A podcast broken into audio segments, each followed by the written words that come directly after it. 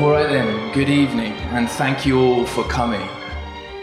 So I suppose I'll let you know first of all. In fact, I pretty much know everyone here. So I can assure you there's just a few dickheads, and that's all. That's just you and me. Yeah. Yeah, um, first of all, thank you very much to Shifties for having us do this. Tommy Gunn behind the bar, cutting you cheese all evening and serving some wine. And Derek as well, thank you. Mark's not here, but I'm sure Mark will come along at some stage. So, what are we doing this evening? This is the beginning of a pretty interesting journey for, for everyone here, I hope, as much as you want to be a part of it. It's going to be a place, hopefully, where at least semi regularly we can bring together people who are interested in. Is that coming through the amp pat or the. Oh, well, we've got some accompaniment, so that's all right. Um, yeah, I suppose as regularly as possible, I'd like to get together a group of people who are genuinely interested in holding important space for difficult conversations about the nature of reality fundamentally and what the fuck we're all doing. And to hold that space in the right way. Now, I'm not sure what that way is. I know some things about it. I think I know part of the process required to find that space of connection with yourself and with other people, which is required for the kind of bridge making about matters of importance that well, are all too important to discuss. Now, tonight, the topic of conversation is finding purpose in modern society. We could have substituted there the word meaning for purpose. Please come, come through, it's all good. Um, we could have substituted the word meaning in there for purpose. I would suppose purpose speaks to a, a slightly broader, more story like conception of a certain quality of living. But Okay, so this is how we're going to do this. We're going to have about half an hour to 40 minute conversation. Then my good friend Patrick Ryan's going to play some music. And then we're going to come back and talk for a little bit more and maybe do a Q&A if people are interested. But uh, first of all, well, you know what? I won't say too much about this wonderful man joining me. He's a good friend of mine and someone I respect an incredible amount. He doesn't know me very well, of course. Well, well enough to know I respect him. And so, we're going to discuss finding purpose in modern society. And my name is Tim Adlin, and this is the first Voice Club Live. So, thank you all very much for coming out. It means a lot.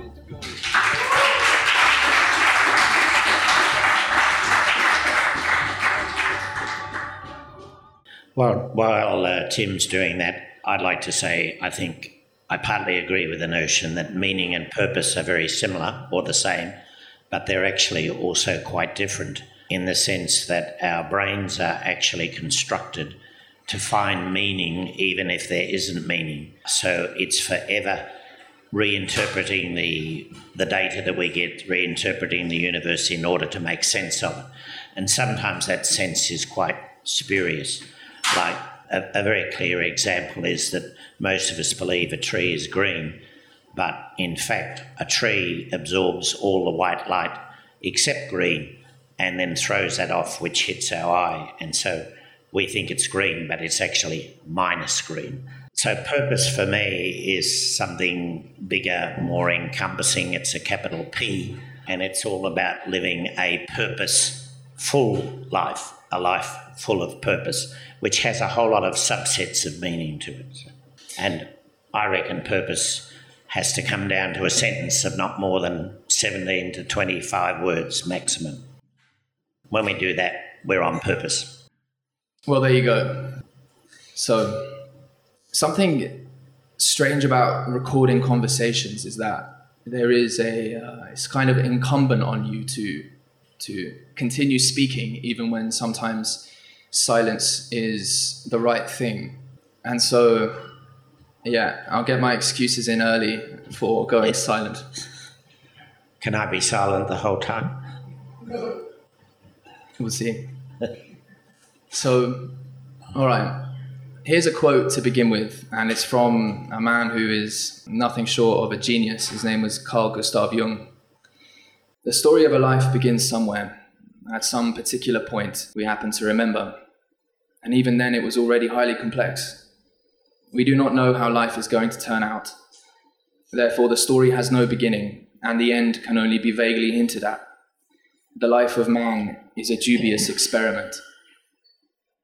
Now, he wrote this in the preface to his autobiography, and there's something fundamentally right about this, I think, because if we want to talk about what it is to live a meaningful life, then I think in a certain sense we have to be open to the fact that we cannot entirely know in the final analysis what we are here to do in any fixed sense or even how it all turns out because what we do is embedded in many processes and we interact with other people constantly.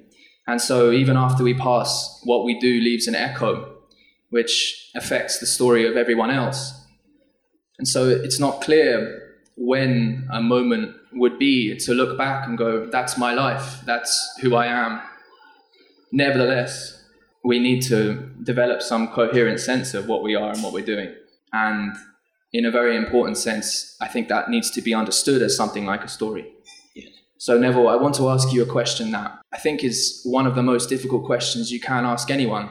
And I've sort of just said that there's no possible way you could ever finally answer this. But you are 77 years old now. 77 years young, thank you. Yes, that's right. You always get me on that one. So, what then is the story of your life? Oh my God, come on, we don't want to, do we really want to go into that one? Hmm. Well, what are you here to do? What am I here to do? Right. Okay. I'm very clear on my current purpose now, but my purpose, and I want to touch on this, I think there are six.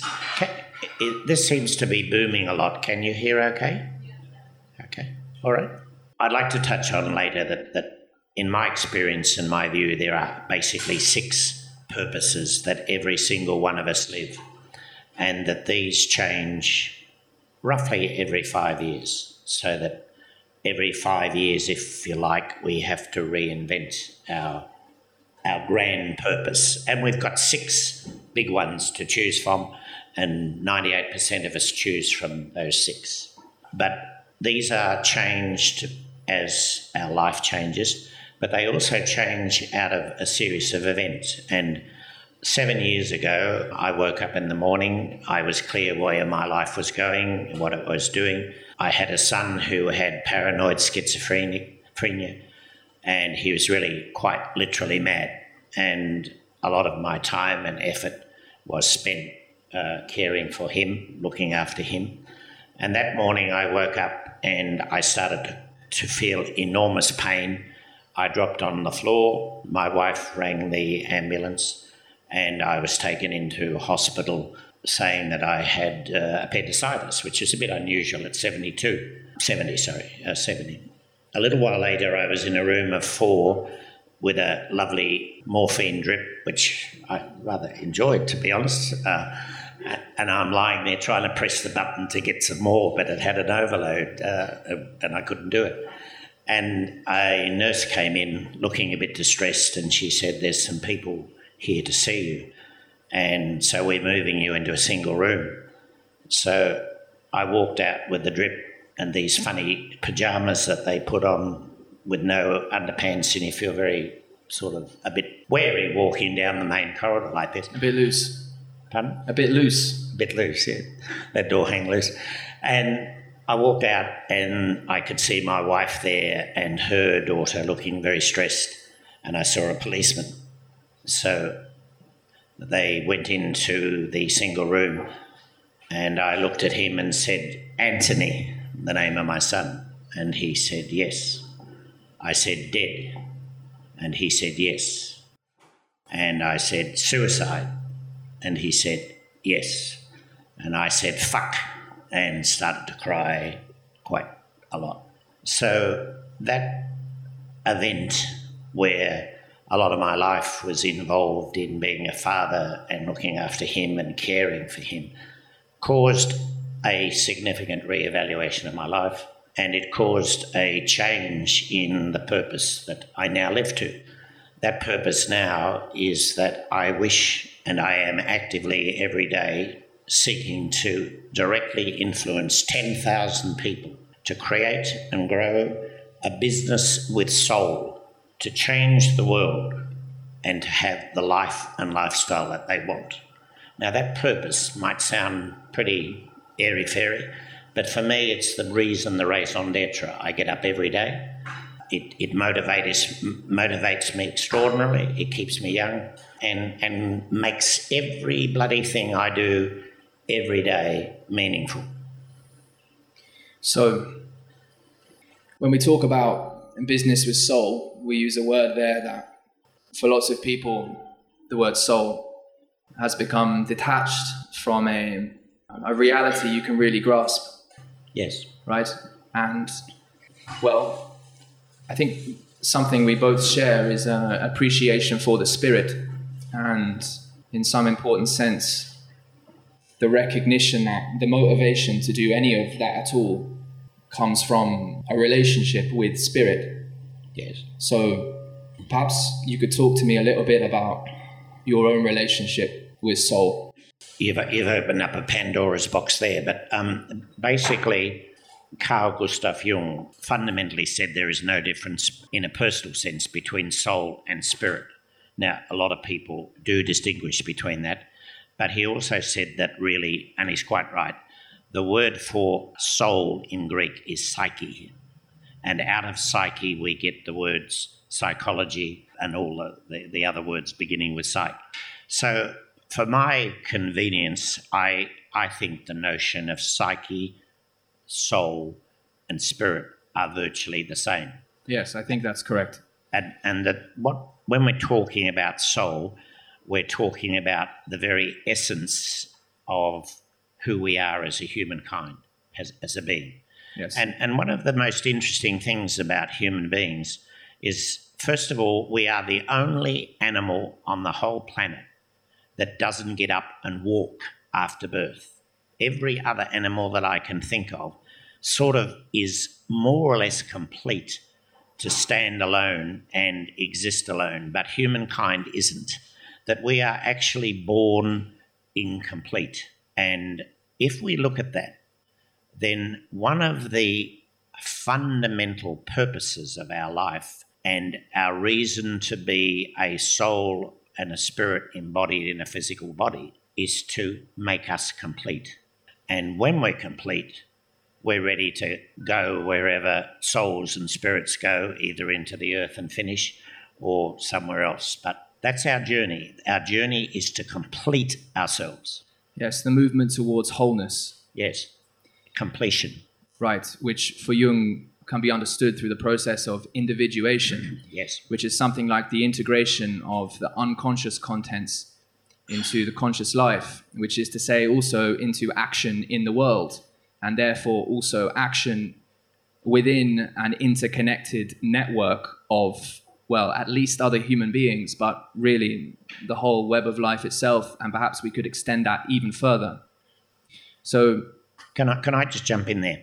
Um, Jung, Jung was living in an age where each of us to become who we are was a fundamental raison d'etre, a famous a really special purpose. Yes. And it remains one of the six that I want to keep coming back to. That is to become the best us that we possibly can be. But increasingly, the way the world is, and we are at, I think, one of the most incredible tipping points in human history, not just our lives, but but human history. And there's there's at least 30 tsunamis that are hitting the world at the moment, and they are fundamentally changing the way the world is and the way the world will become and the futures that we'll all have.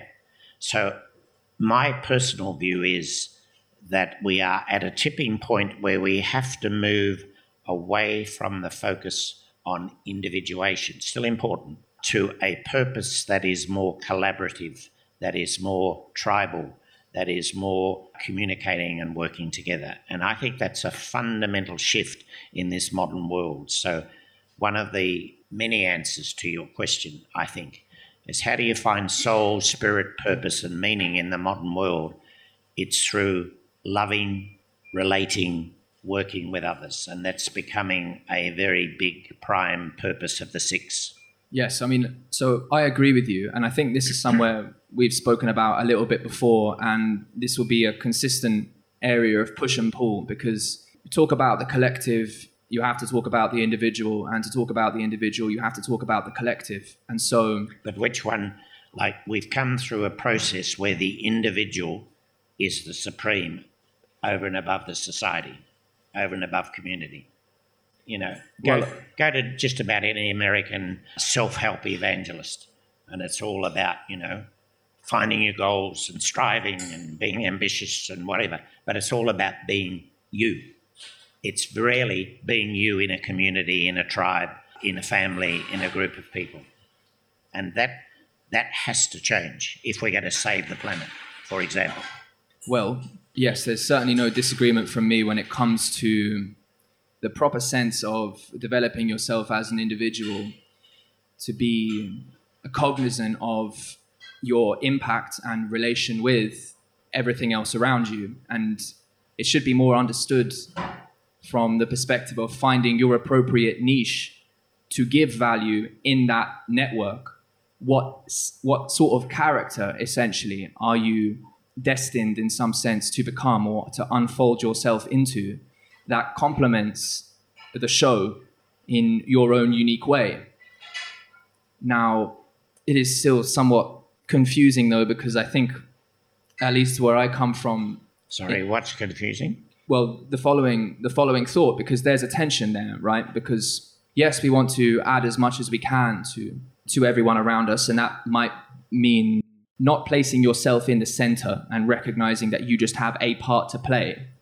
But I think within us all, as part of that essence of spirit and psyche, in some important sense, the whole is contained. Is what? The, the whole is contained within you, right? The same substrate or the same way to be, the same affective life will that permeates everything and enables coherence among things. Just, is, just let me build on that. And you're much more of a philosopher than I am.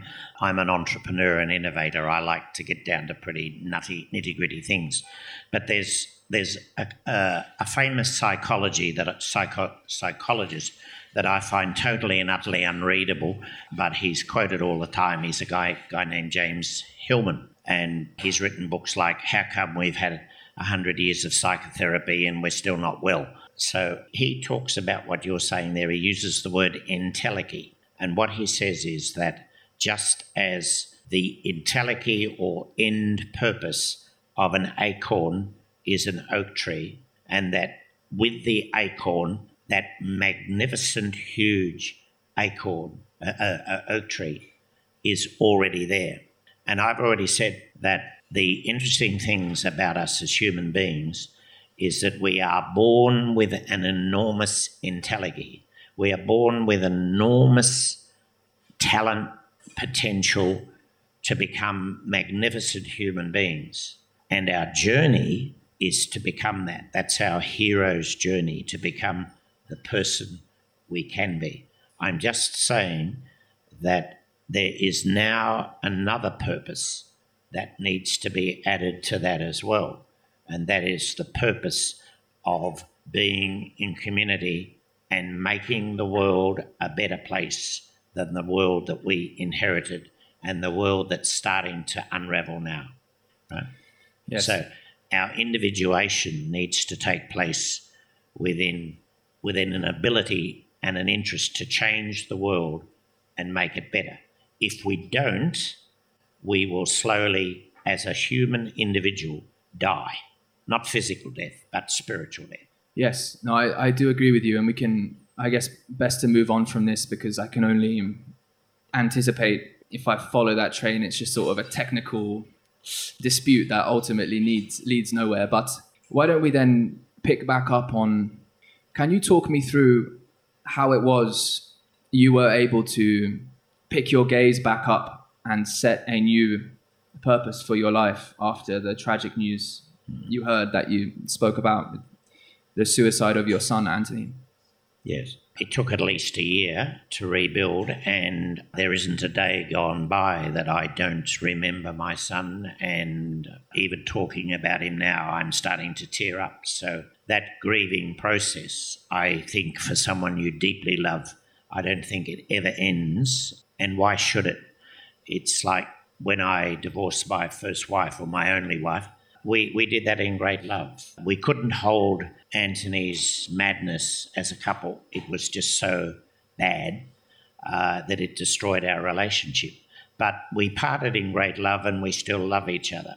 So it's like some of the shittiest things in life, like Anthony's death, become a crystal or a magnifying glass for us to really, really examine what's going on in our life and why are we here and who are we and who do we want to become. And by the way, these questions are the questions of purpose.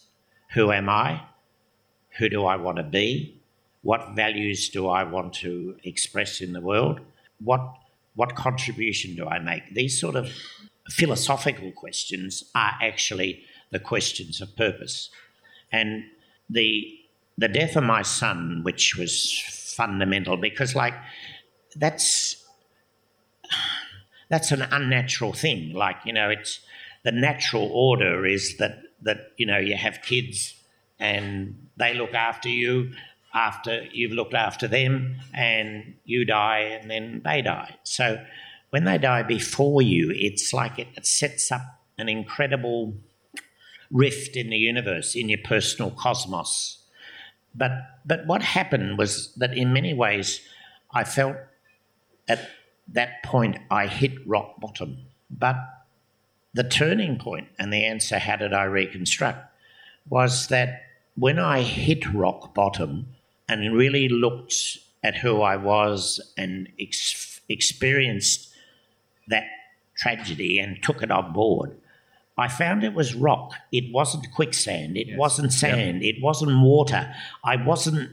I wasn't evaporating. I wasn't going away. Do you understand that? It was Absolutely. like I actually found an absolute beautiful, new, fucking painful, yes. like you know that life wasn't all rosy and you know beer and chips, and I had to accept that this thing that I didn't want to have happen, and I'm getting really angry about it.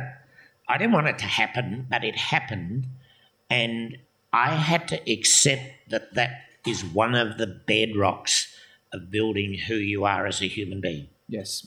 And I think that rock bottom actually is. Can I have a tissue? Has anyone got a tissue, please? Thanks very much. Yeah. Sorry about that. I'm a bit emotional. Sorry, I'm not sorry about that. I'm glad that at 77 I can express my real emotions. Yes, that's right. And you can ask for a tissue too. Here. Oh, there you go. Thank you. Thank you. So I think that hitting rock bottom there is. And it's rock.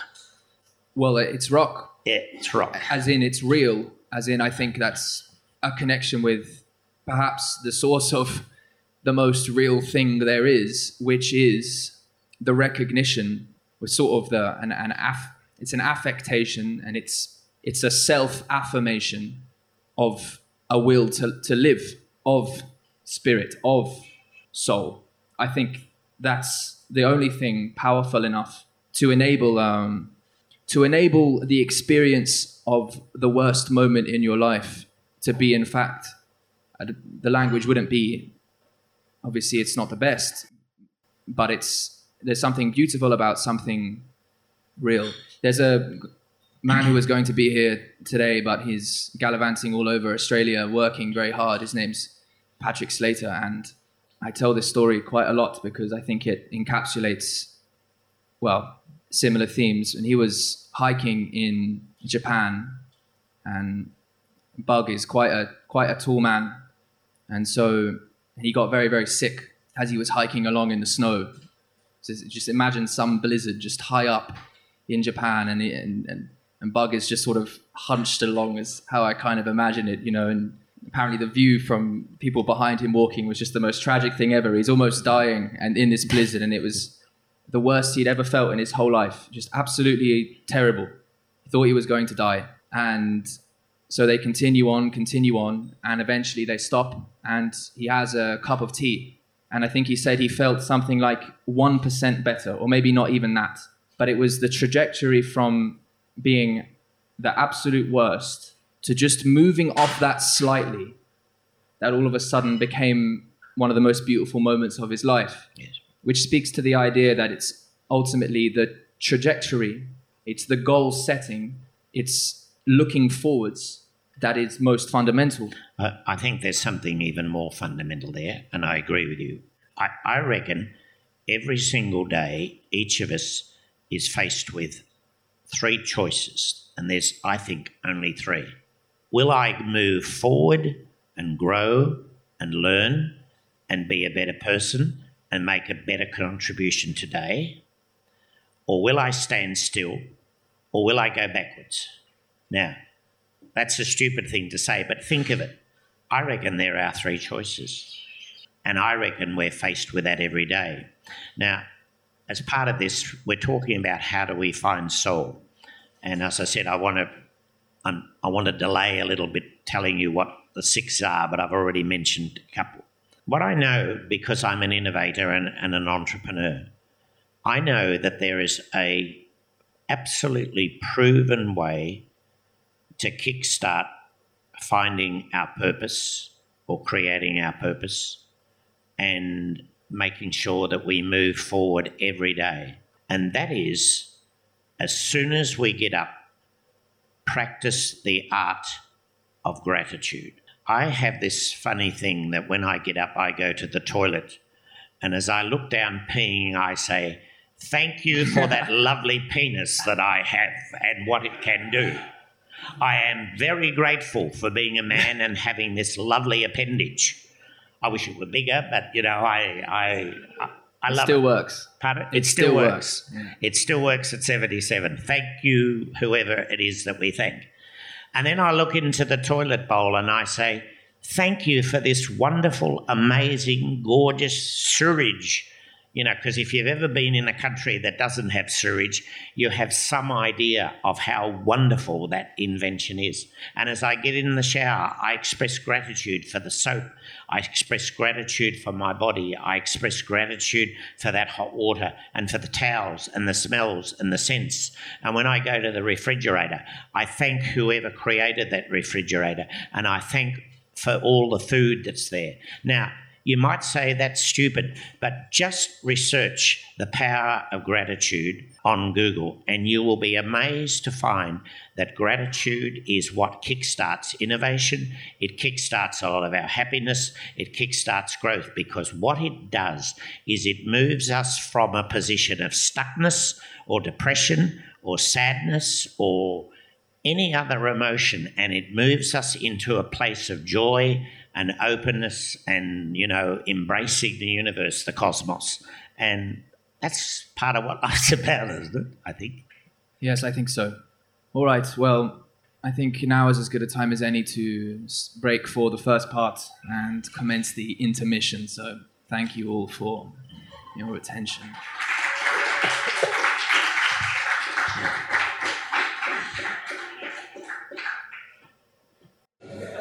All right. Well, thank you everyone for paying such dutiful attention in the first part. I suppose Neville's been taking us through his six conceptions of purpose, and we've so far done about three of them. So perhaps you can pick us up again with with what those six are and what's relevant to talk to us about now. okay thanks uh, I'd like to start with a little bit of history. I don't know whether what you were taught at school, but I was taught at school that uh, in the medieval ages everybody believed that the world was flat and that you couldn't go very far without falling off the edge. Uh, but you know, interestingly, the Greeks, well before Christ was born, knew that the world was round. They proved it, and um, long before Dampier came here to Australia or Captain Cook came here to Australia, or Magellan circumnavigated the world, the Chinese actually probably had done it all. There's a fascinating book called 1421, I think. Yes, 1421. that talks about an Admiral Zheng. I don't know, you might be able to pronounce it properly. Z H E N G, is it? Zheng?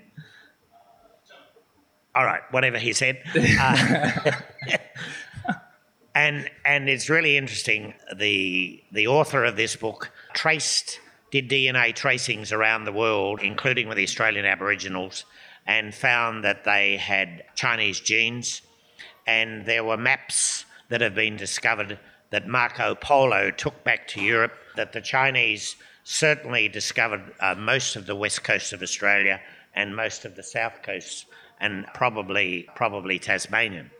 So the Chinese were here long before the Europeans, who, of course, being so egocentric, were the first to discover the world and the first. Oh, and they went to America as well, long before uh, the Europeans. Now, what's the point of this story? The point is that out of this ignorance in the medieval world, these flat maps, so called, used to have a big landmass down south, and it was called, anybody know? Terra Australis incognito in Latin, which means the great unknown Southland. So Terra Australis incognito, out of which came the word Australia. But the, uh, the notion was that we had to set off in ships and find this unknown Southland. And I'm telling this story because most of us seem to believe that we need to search for our purpose. But I want to say that there are two purposes that we are given at birth and four purposes that we need to create. So it's not a matter of the search for meaning, it's a matter of deciding what our meaning is, what our purpose is at any particular time. Now, I'd like you to imagine that you've suddenly been transported to one of those great South American countries like Peru or wherever, where they have very ancient civilizations and cultures. I'd like you to imagine that you find yourself waking up on a plateau. And when you wake up, you look to the left, and there are two mountains of equal size. When you look to the right, you find that there are four mountains of, of equal size.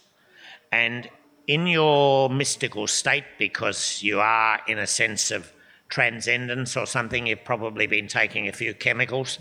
In this state, an ancient princess appears to you and quite unusually, she's able to communicate with you by thought transfer. And she knows that what you are seeking for is to clarify your purpose, whatever it might be at this particular point in time. And she points to the two mountains to the left and she says, First of all, these purposes were given to you at birth. The first one over there is the God purpose. Now, you can call it many names.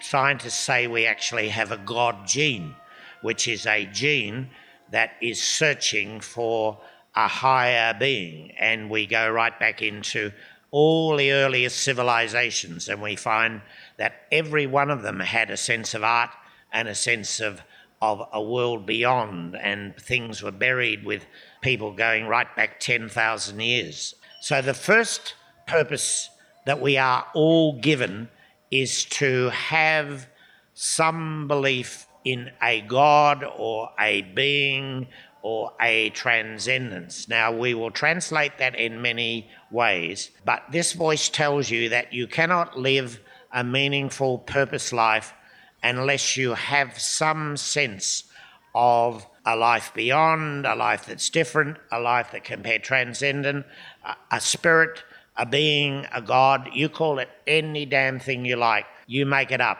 but you need to have that as one part of your six purposes. And then this voice says, over here is the biological animal purpose that every single animal is going. That is, that you are born, it is an expectation that you will find a partner or multiple partners. You will have as much sex as you possibly can manage until you're exhausted, and then you'll do it again. And you will have some children. You will raise those children, and you will create for them a better life than the one you've had yourself. That is an innate biological purpose that we all have. And whether we're gay or transgender or bisexual or whatever the hell we are, unless we somehow work through that notion of family, creating something, having children of some sort, whether that's kids that we mentor. And because both of my kids are adopted and now I have one only, not two, I work that, that, that through by mentoring and having people that are my children that, that I mentor. And every single one of us has to work that purpose through. It's part of what it means to be human. Right. Okay.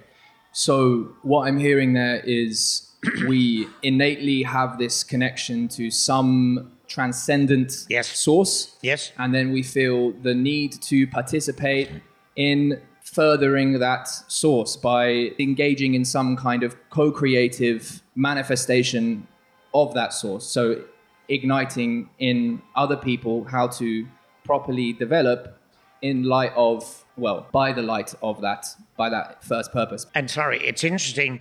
I can't remember any of their names at the moment. I've already had a drink. But some of the great atheists who spend their whole life proving there is no other transcendental state or being or God or call him, she, it, whatever you like, they actually do believe in God. They just spend so much because if you if you're absolutely convinced there's no God or no other existence, why the fuck do you keep arguing about it? Just get on with your living. So they're they're sort of you know they're they're involved in that. So then there's there's four others, and the first one we've they're on the right side, and these are the Terra Australis Incognito. They're there. They're not there to be created because they exist. They are there for us to consciously choose at this time in our life we will embrace. The first two are givens. The next four are choice.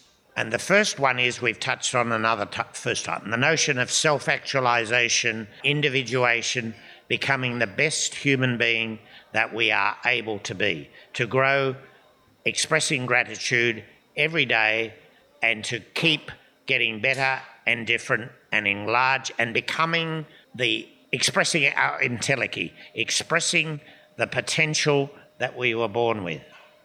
The next one is the notion that I don't believe we God created us. I don't believe there is a God personally, but I believe that we create God in our image. And the most amazing emotion or expression that we've ever been able to come up with is love. And so So, hang on a second. So, we came up with love. I no. Love is the most, the strongest emotion, desire, value that we can think of. And that's why we have invented and said, God is love. So we've created God in the best image that we can think of, which is love. So, it seems to me that love has to be connected, though, to that initial source you're referring to. The first one, Yes. It does, but I, I guess I've misled us here. What I'm saying is that the next purpose that we need to choose is centered around the notion of love and relationship. Love in all its forms. The Greek, we only use one word for love. The Greeks had three words agape, philios, and, and uh, uh, Agape. agape, They a- a uh, divine love, fi- They had brotherly love, and sexual love. But but the next purpose that is fundamental to all of us is to love and be loving. And without that, without that as a core purpose, we are not human. We're something else. We become bestial. Okay? So, on this side, three purposes. The first is to be the best human being we can be, to grow. The second one is to love and be loving and to create meaningful, purposeful, wonderful relationships, singular or plural, or, you know, being polygamous or whatever we need to be to do that.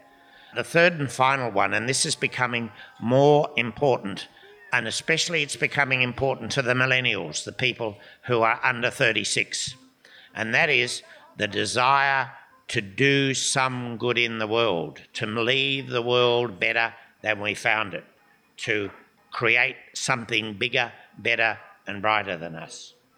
Now, I say there are six because so far I've only found five fundamental purposes that everybody lives by. But I've put a six in there because I don't know everything. I'm sure there are some ones in this room that'll say after me, ah, ha, ha, you've forgotten this one. So I'm willing to learn. So six is the Terra Australis Incognito, the one I don't know about, okay? But this is what's important. All of those six mountains are of equal size and are equal value. Right now, your choice is to climb one mountain, being right now the predominant mountain of the six, and from that mountain, you are going to embrace the other five.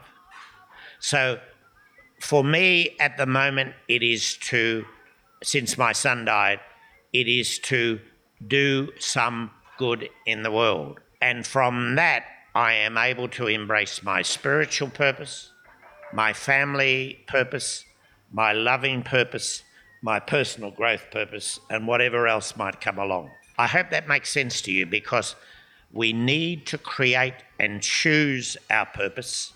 It's not out there waiting for us, and we have to search it.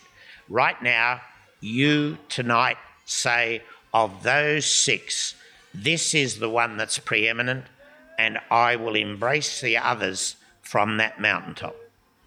Well, that was. Um, that was a monologue, wasn't it? Yes, sorry about that. Yeah, that was no, that was very interesting. I guess, honestly speaking, for me, those purposes are all linked, and they are. Yeah. We could, you know, etch them apart in many different ways. So rather than do that exactly, I thought maybe I might ask about some of the foundational transformative experiences in your life that have been um, very important in building your capacity to relate to the world like this. And we've spoken about one of them, but I know that in your past you have had a series of shamanic experiences. Yes. That were pivotal in finding a new purpose.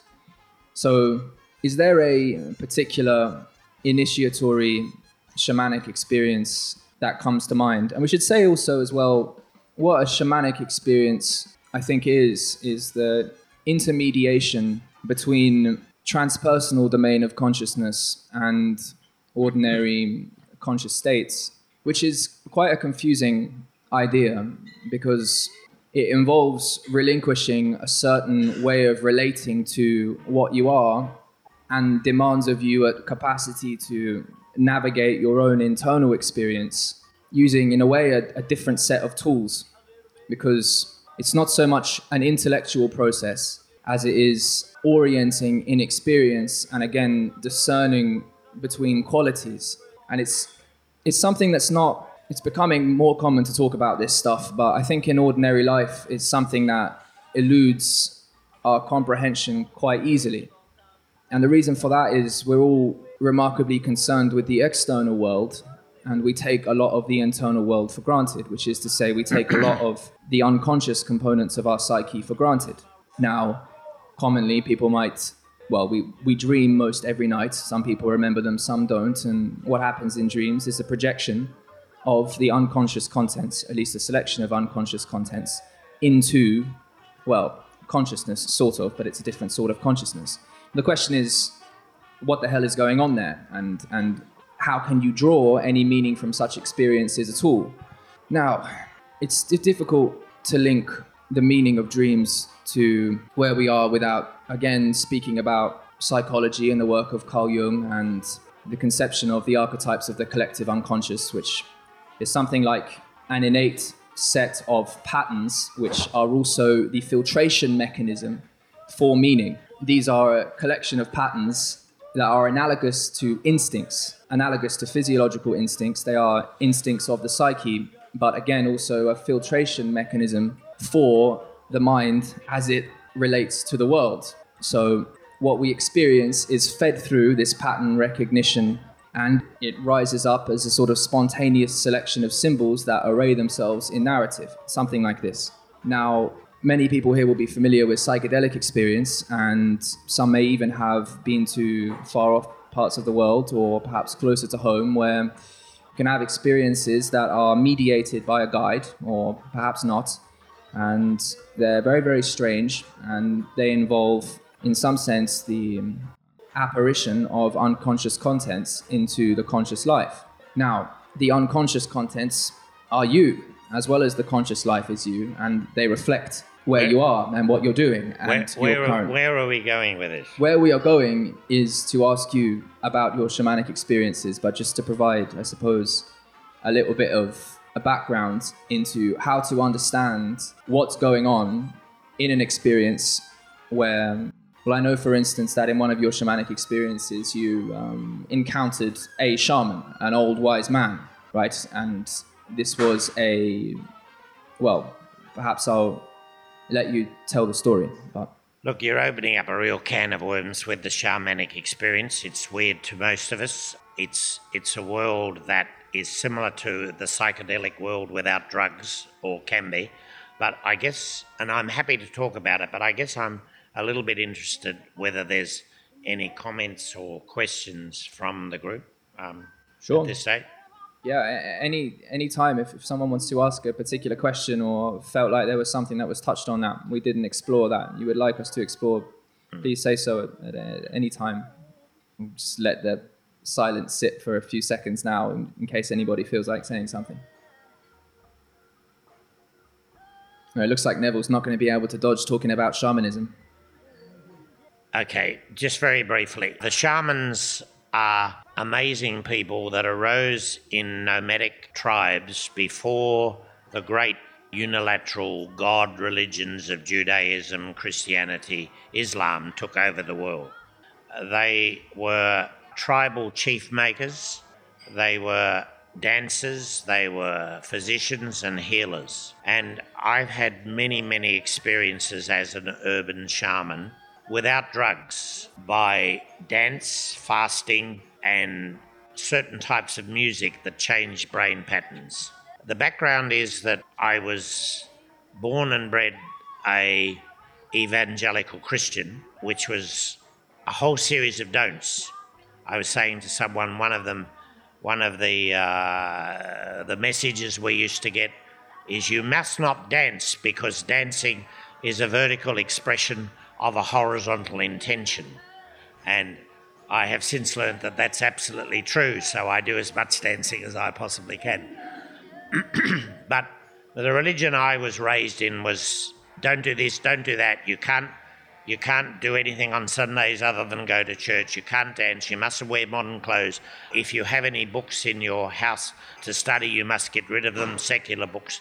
You can. uh, It was. It was a religion of don'ts, don'ts, don'ts, don'ts. And and and I was.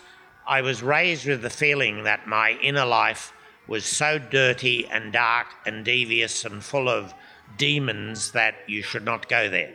But through these experiences of transcendental going down deep inside myself, the very first one, after going down four layers, being led by a very skilled person, I found an old man, a Chinese man with a beard and a stick. And he said, I'm a shaman. And at that point, I'd never heard of what the word was.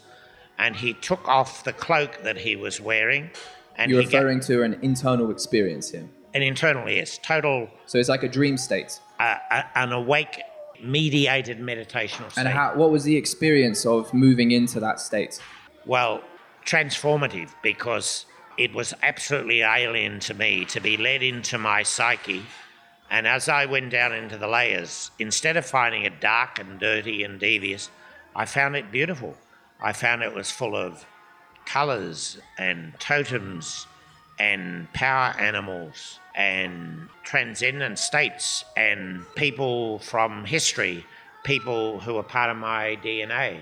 And at the bottom, So you had I, an ancestral kind of experience I had a universal, global, cosmic experience. as well. Yes. Okay. Yes. I saw stars and moons and planets and vibration. It was just, I mean, I've never had a psychedelic experience. I assume that it was something. That's close enough to some kinds. Did you retain a sense of your own identity in this experience, or Oh, were yes. you fused with the environment? Well, it was it was like as I was going down the layers of my psyche, my sense of self kept changing. And as I said, I started with this view that my inner self was dark, devious, dirty, and full of demons and to be avoided. As I went down these layers, being led by music and meditation, I found that that was hogshit, if you'll excuse the expression. That inside was like going into an Aladdin's cave. There were treasures, there were gifts, there were there was potential I never knew. And as I said at the bottom, or you, you raised it, at the bottom there was this very old Chinese man who looked like he was about 800. And he had this amazing yellow cloak. And he took it off and gave it to me as a gift and said, You're a shaman. Now, as I went back the layers of my psyche, I couldn't take this cloak, of course, into the real world. I had to leave it at the top level, but it's there. You left it at the top, the top level. So that top level mean, of my psyche. Right. Do you mean the deepest, or do you mean just when you were exiting the state? No, we started at the top of a mountain. We went down, down, down, down, down, down, and this was right at the bottom. And, and you brought we it went, up to the top. Then we went up, and right at the top of the mountain, when I came back into the real world, I had to leave the cloak. But it was there as a a transformative thing that I can put on at any time. So there's a lot of beautiful things down there, but there's also a lot of darkness. No, less, far less darkness than we have all been taught, and far more beauty, far more gifts, far more jewels, far more potential. Well, there's untapped potential, no doubt. Uncut diamonds, yes. so you think then we can make sense of the very depths of us as being more good than they are dark? There does not need to be a balance. Yeah, 90%, 10%. Wow, that's that's interesting. I don't think I agree with that. I mean, how how can that be the case? Because that's what I've experienced. So in so in was this in one experience or were there multiple experiences? That's 10 years of experience. 10 years of experience of in the encounter having initially a stage of more shadow like contents, so moving through darkness, and then there's just the more bountiful treasure to be found within? Well, I can hear you're leading me, but I have to say those experiences, time and time again, were never of darkness, were never of demons. They were the opposite. And the, the transformative thing was like, you imagine Aladdin, the story of Aladdin, a poor, impoverished boy that finds these thieves have been stealing and sticking all this treasure inside a cave and he learns that by saying, Open sesame, the cave opens. And he goes in. He doesn't find any demons, he doesn't find any uglies. He just finds the most extraordinary treasures and riches and depth and wonder and joy and beauty. And Aladdin was transformed. Neville Christie, when he went inside, when I went inside myself, I did not find what I was taught would be there. I didn't. I found Aladdin's cave. Now, you may be different, I don't know. But the message for me is that we are more wondrous, more amazing, more fantastic than we have been taught. Well, I don't want to put my side on the I don't want to put myself on the side of someone who's trying to teach someone that thing. What thing? that we're not wondrous. I definitely don't want to take that perspective, but look, I'm. You asked me about my shamanic experiences. Absolutely. I can only share with what I experience. Whether that's universal, I don't know. Well, no, I mean, of course. I'd love it to be. I would love that all of us here find that we are wondrous, joyous, fantastic, incredible, beautiful, amazing creatures, and that we fulfilled that potential and we grabbed all those jewels. Look, so I don't think we can divorce what you experienced in your particular shamanic journeys from every other thing you've done in your life and what you're aiming at, what you were aiming at then, how you conducted yourself, how you conducted yourself in that exploration itself, what your intentions were, what you wanted to achieve in the world. Broadly speaking, the responsibility you took for working for the better of things. You know, if you so I mean, so what I'm interested in doing is learning what's most helpful in preparing for any sort of exploration, whether out into the actual world or or within. because intention is important and the congruence between what you want to do in the world and how you treat yourself in your experience is crucial. Yes. So, look, it doesn't make sense to me at all that the universe, broadly speaking, can be more good than it is bad. I think we are faced with this situation of essentially more or less immutable flux, continual harmony, balance, and we play out that capacity in ourselves.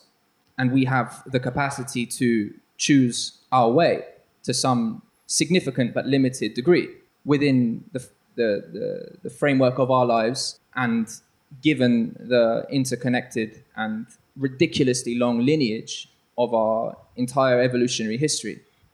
And so I guess No, I guess look, I, I guess I just do I, I do have a I do have a concern when it comes to discussing any sort of transformative experience without without commenting on the profound and very dangerous kind of of, uh, of of darkness you can encounter because if you're not properly equipped you can do yourself lasting damage and i'm not trying to create some sort of oppositional relationship here where i'm saying you're saying that that's not going to happen I, I, I know you're talking about your own experiences but perhaps then i might ask what do you think it is about how you've lived your life, how you approach those experiences that enabled you to find such treasure within when there is treasure within?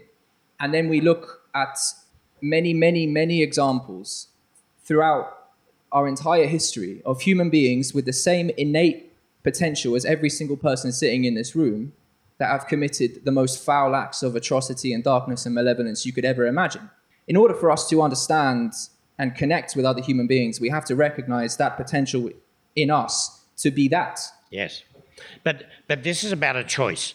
I said I think quite clearly for me this notion of purpose is is not something that a god or our parents or whatever give us except for the two mountains about a spiritual belief system and the biological imperative to procreate they are givens. Everything else is a choice. And I put it to you like this life and human beings go over. Can I, most- can I can I stop you? I'm so sorry. Can I stop you one second? This this desire to procreate, this desire to to require the, the transcendent. I mean, it's it's precisely on in these areas that many many people.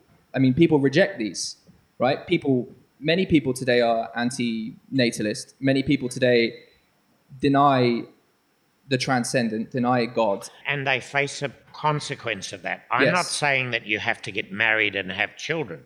I'm just saying that you have to create the equivalent of children to find meaning in this life. I agree with you. And- and if But you why don't- why don't people? Because they make a choice and because they're misled. Look, we know that human beings are full of the ability to commit the most ghastly atrocities. We only have to look what's happened in Syria, what happened to the boat people. Look at what the Nazis did. Look what happened in Cambodia. I mean, look what's happening in Burma, in, even in China to some extent. We, we are capable as human beings of the most incredible, awful, unbelievable, God-forsaken atrocities. We're also capable of the most divine, amazing, wondrous things. Now, I think we have a choice which universe we live in. Yes. That's what I'm saying. It's a choice. I can choose to follow the darkness. I can choose to be a rotten human being. I can choose to do dirt on other human beings. I can choose to beat up my wife. Right. That's a choice. No, I, I, know, I know. So uh, I, but sorry, what is the better choice to go that way or to go this way? well, I think, I think everyone, I mean, almost everyone would agree with that. I, I guess the problem is, is that people don't, a lot of people don't feel like they can. Of course they don't, but we do. We have a choice. So I'm interested in what it is that people lose connection to in a precognitive way. I have no idea. I cannot tell you. Well, I mean, but that's that's why understanding the process of engaging with the shamanic journey, I think, is so interesting because the way to orient in that space is not intellectually. So the question is, when you are in that place of darkness and you're moving down the mountain, in, to use your own metaphor, Yes. how do you hold that space and move into it with the right intention, right? you make the choice do you follow the darkness or do you follow the light? Do you follow the negative energy or do you follow the positive energy? And every single one of us are faced with that every day. Do I choose today to grow, to be better, to add kindness to the world, to make the world better? Do I choose just to stand still? Or do I choose to go backwards and embrace negativity, you know, things that are not so good? That's the choice you and I, every one of us, are presented with every single moment of our lives. Yes, I mean, I, I agree. There's there's things that complicate this process, though. One of, Of them is immense fear. But I can choose to give in to fear.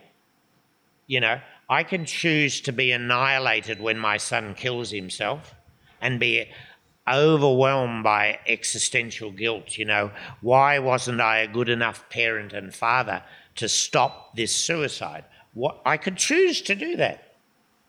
Look, I, I, I do agree with you. I do agree with you. I, I guess I'm trying to get to a place and, and use language that Sorry, look, I think the issue today is that many of us do not want to make life happen, we want to let it happen.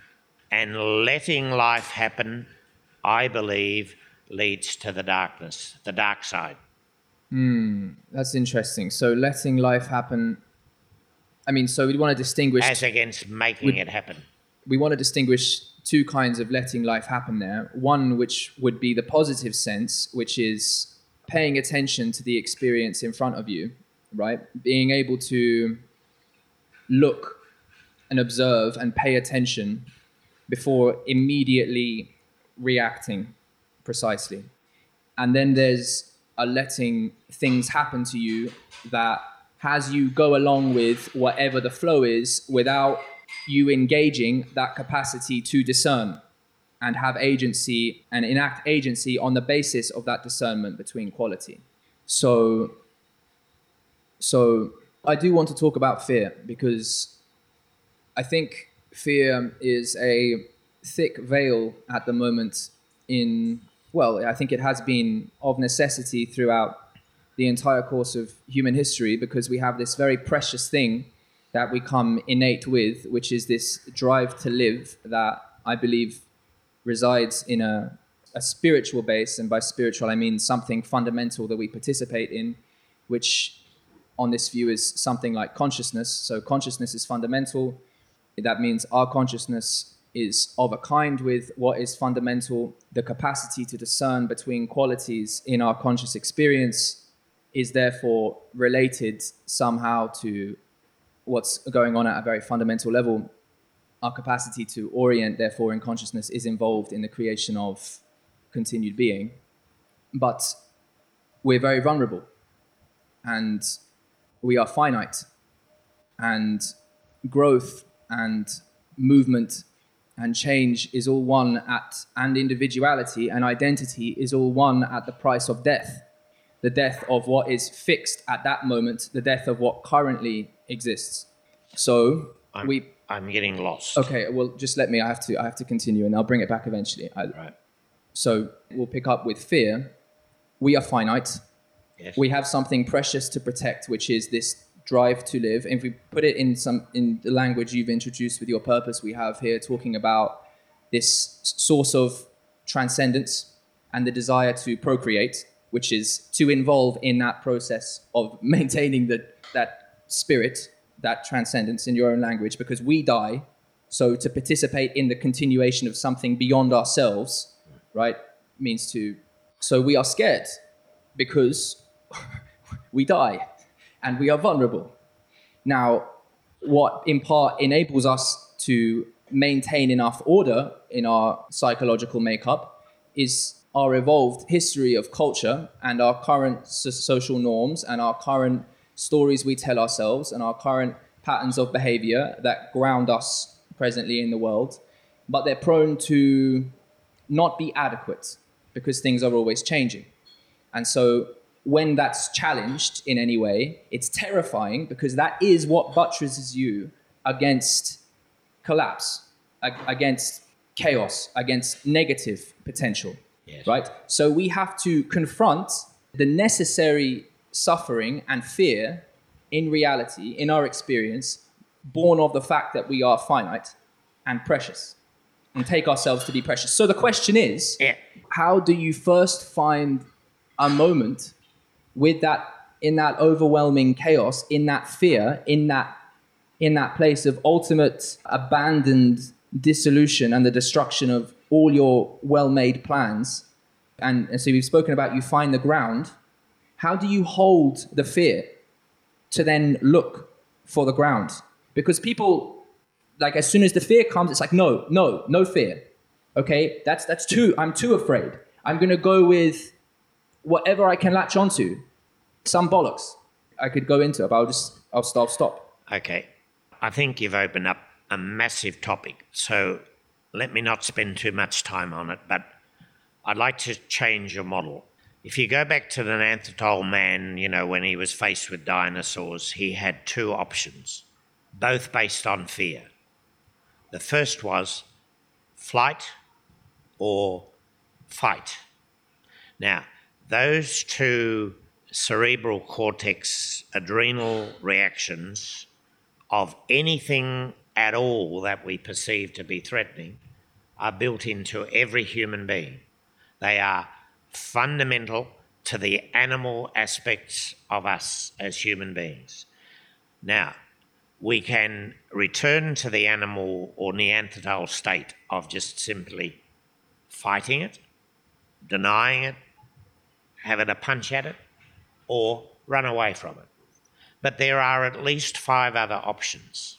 The first is to bunker down and wait till it goes away. And a lot of people are doing that. That's a response. Another way is to be a chameleon and neither fight or flight, but adapt to the situation to become something else, to change the colour, you know, to find a, a different, to be, to be a, a chameleon. The next thing is in some way to adapt to it, like to take that and say consciously, what's going on here? What can I learn? What happened with my son? You know, fear, depression, anxiety, a whole series of, of absolutely overwhelming negative emotions took over. But I found there was a rock to build from, and I was able to go back then to other alternatives to fight or flight. The, the next response is innovate, change, a transformation. So we are not actually rational human beings. The notion that we are rational is bullshit. We know from imaging that virtually all data that comes to us from the external world goes to the central part of the brain, which is the uh, called the mammalian brain, the horse brain, where all the emotions lie. And it's mixed with all sorts of emotions, like fear, like anger, like positivity. When we, we face a negative emotion and we consciously using consciousness, awareness, we replace it with a different emotion. You know, I can do this, this is overwhelming, but I'll face it, I'll learn from it. As soon as we do that, the fear goes away. But we don't just have fight or flight as our responses. So, before immediately responding, we can pay attention and recognize other options. Yes. Okay. And the more we practice that, and the more we practice gratitude, the more options we discover. Right. The link between gratitude and options would be very interesting. But we are at 9:30 now, and I'm conscious of people's time. We said we'd speak to about now. Maybe we'll just take five five minutes or so and wrap up, and then I'm happy to have you know any questions asked if, if anyone wants to wants to ask a question to Neville um, or about what we've discussed. Was that hand at the back? Hassan? Okay, so the question was how do you define a good community and what advice would you have for someone who wants to find a community? Right. That's a beautiful question, Hassan. I, guess the simple answer is start simply relating to everybody you meet. Some years ago, I used to go to a. a I'm not a party animal. My wife used to be a Myers Briggs person, and she used to ask me generally, she'd say, I don't know whether you're an INFP or an ESTJ. And the answer is I'm both, but I've learnt to be an extrovert. I'm really an introvert. And I would go to parties and I'd be overwhelmed by the community, the all the people there. So what I would do would grab a, a plate of hors d'oeuvres or whatever, and I would go round and I would share the hors d'oeuvres and have a few words until I suddenly found someone that was simpatico, and I grabbed that person and talked with them all evening, you know, and we had a community of two. And I think at the essence, that's fundamentally what community is. Most people are lonely, I believe. Most people are waiting, except the extreme extroverts, most people are waiting for the other person to communicate, to initiate conversation, to move the relationship from being transactional about buying and selling to something that has a bit of a T dimension, a bit of depth. And the way we build community is we take the initiative and we start that process of, of opening our soul to another human being and finding their soul. And we do it one at a time, I believe. I, I can't answer that in any other way. Uh, I'd just like to add that the Syracuse Indians, I think, have a wonderful methodology. They believe that the whole world, in terms of us as human beings, has seven, uh, 11 circles. In the very inner soulmate circle, they say that in our whole life, we probably have a maximum of three to four to five real soulmates. We might only ever have one in our whole life. And then the next level is friends that, you know, are really close and whatever. And we keep going out to the 11th circle being friends we have yet to meet. And, and I think that that's what community is about. It's about 11 circles, and in the middle of it is three or four soulmates. And that's things, they're people, they're relationships we build over a total lifetime. So I think the essence of Neville's answer there was showing up really as who you are when you meet other people. Yes, and being vulnerable. Uh, right, precisely, and, and being and being vulnerable. My current wife gets no. annoyed because in the flat where we live in Melbourne, I talk to everybody, uh, you know, and she says, You can't ask them that. And I said, Well, I just have, you know, it's like you got to talk to people. So, and part, part of that vulnerability means putting yourself out there, which means speaking in part, and that means if it's vulnerable, it's, it's so true. What? So what? I mean, what's the harm in being vulnerable? No, I'm, of course. Well, I mean, there's plenty of harm actually in being vulnerable. I mean, that's what being vulnerable is, right? Like you're putting yourself in danger. Now, that's what life requires. That's what growth requires. It's what any real connection requires. Taking a risk, yeah. Sure, vulnerability. Now, to build on the answer, because this is obviously something that is quite important to me and deeply involved in everything we're doing here and moving forwards. So, I don't think it's in some sense that complicated. I think it's showing up, speaking truthfully, and well, actually, the, the difficult part is, I think, is that you actually have to love yourself right? You have to believe that you're worthy of love, and and it's a, in some sense it's a cliched way to to to, to cliched thing to say, but what I think that means is that the vulnerability you show is actually anchored in something that itself is in principle or could be good, worthy of love. Just on that, as an evangelical, I was taught over and over again that joy was Jesus first, others second, and yourself last. That is hogshit.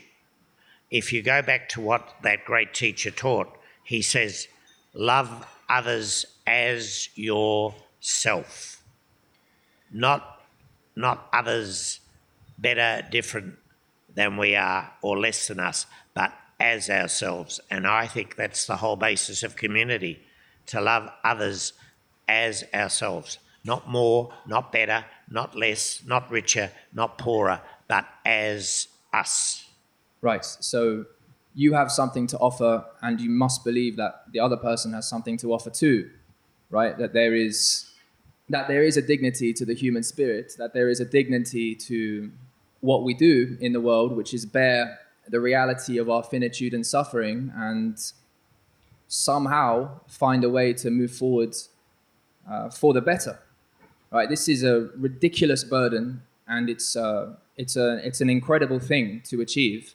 And I think being in that space and um, believing that not just with the mind but also with the body is necessary for the kind of community that I think is required to be able to platform these sorts of conversations that I think society needs today in Australia, in these suburbs, in the world.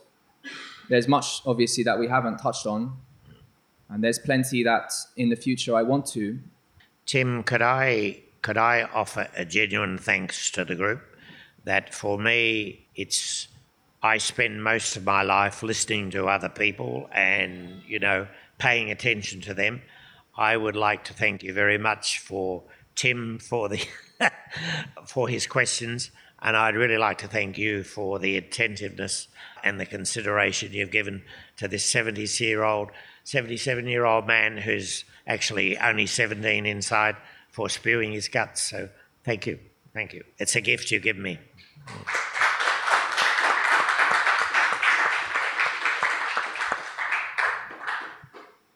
Right, so that's almost. Uh, Finish. oh, you, you're, you're done. Yeah. We're, we're, we're done. So thank you very much.